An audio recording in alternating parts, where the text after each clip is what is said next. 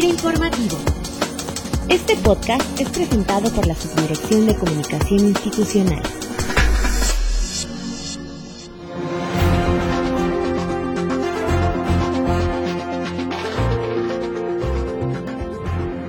A FIRA Informativo, a todos los que nos escuchan como cada lunes en este espacio de comunicación en donde en el marco de la difusión de las acciones de la Estrategia Nacional de Educación Financiera estaremos platicando hoy con el maestro Jorge Torres, él es director general de Educación Financiera de la Conducef y el tema obviamente tiene que ver con la importancia de mantener un óptimo manejo de nuestros recursos económicos y de nuestras finanzas. Maestro Torres, bienvenido a FIRA Informativo.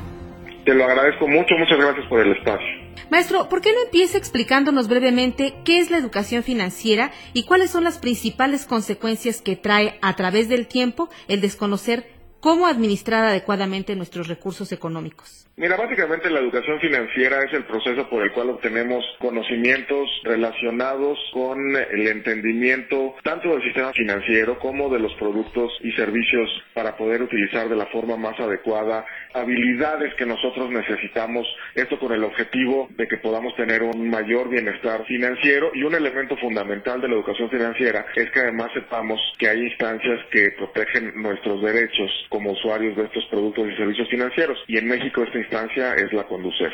Tradicionalmente es un hecho que la población de menores ingresos suele tener menos acceso a los servicios financieros y por ende esta situación pues les lleva a administrar sus recursos en un ejercicio que suele ser como muy básico. ¿Qué está haciendo actualmente la Conducef para lograr incluir a esta población a los servicios financieros? Mira, en general el gobierno de la República tiene como una prioridad para su política económica. La inclusión financiera es fundamental para que podamos en nuestras regiones más marginadas y en los sectores de la población con menores ingresos poder acceder a nuevas vías de desarrollo. Hay microcréditos para que puedan poner pequeño negocio que pueda darles ingresos más dignos y microseguros también para que tengan, digamos, el respaldo para en caso de alguna tragedia, de algún accidente, poder tener la cobertura de estos seguros, que poco a poco están abarcando a mayor número de personas. El tema del presupuesto que es fundamental, es decir, el tener muy claro cuáles son los ingresos y cuáles son nuestros gastos básicos necesarios y a partir de ahí, bueno, tratar de determinar una meta de ahorro, aunque sea mínima, es decir, ahorrar no es simplemente guardar el dinero que nos sobra, sino el ponernos metas mensuales o quincenales o semanales, por mínimo que sea, con el tiempo este dinero va a ir creciendo y bueno, incluso en los sectores más marginados, en los sectores de la población que tienen menores ingresos, es posible llevar a cabo estas herramientas para buscar oportunidad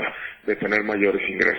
En el caso de FIRA, que trabajamos básicamente eh, apoyando y proporcionando asistencia técnica, capacitación, crédito y servicios financieros al sector rural, ¿cómo se espera que la banca de desarrollo, en este caso FIRA, se pueda sumar a las acciones de inclusión y educación financiera en esta estrategia nacional?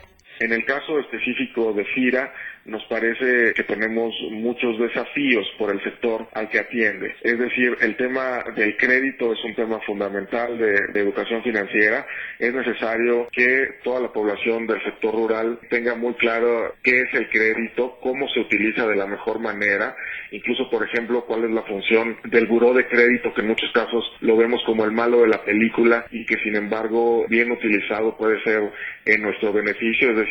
Si vamos formando un historial crediticio adecuado, el buró de crédito va a tener un buen historial crediticio de nosotros y entonces se nos va a facilitar mucho el acceder a créditos tanto de instituciones de banca de desarrollo como de instituciones financieras privadas. Entonces, el tema de que podamos colaborar tanto con UCEF como las instituciones de banca de desarrollo, en este caso FIRA, y aprovechar las sinergias de todos, va a ser fundamental para que logremos nuestros objetivos. ¿Crees que esta estrategia de los corresponsales bancarios ayude a lograr una mayor inclusión financiera? Sí, por supuesto, ese es de hecho el objetivo.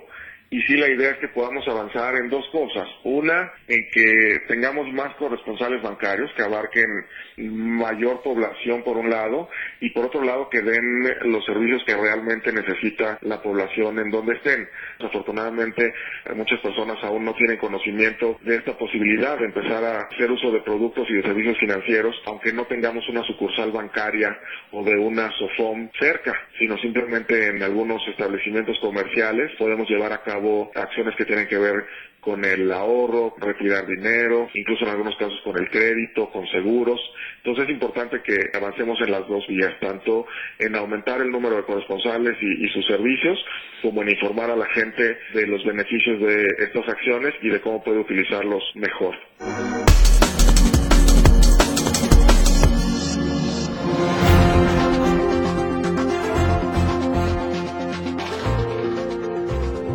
Agradecemos la participación del maestro Jorge Torres, director general de Educación Financiera de la Conducef, por haber compartido con nosotros las acciones que lleva a cabo la Conducef en materia de inclusión y educación financiera. Jorge, muchas gracias por haber participado con nosotros en esta emisión de FIRA Informativo. Gracias a ustedes, un saludo a tu auditorio y la invitación a tomar conciencia de la importancia de este tema y de acudir a, a Conducef tanto para aumentar nuestra cultura financiera como para defendernos en caso de algún abuso, alguna acción inadecuada de las entidades financieras.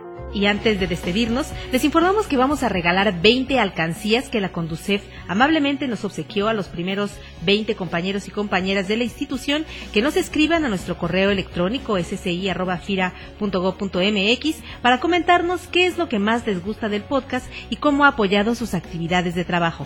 Así que recibimos a partir de hoy sus correos, deseándoles como cada lunes que tengan un excelente inicio de semana. Hasta el próximo lunes. La Subdirección de Comunicación Institucional presentó. Pira Informativo.